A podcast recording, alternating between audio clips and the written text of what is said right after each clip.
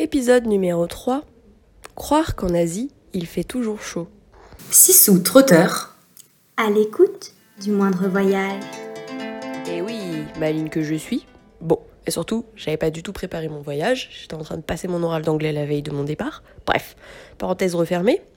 Je disais que maline comme je suis, je me suis dit qu'en Asie, il faisait chaud.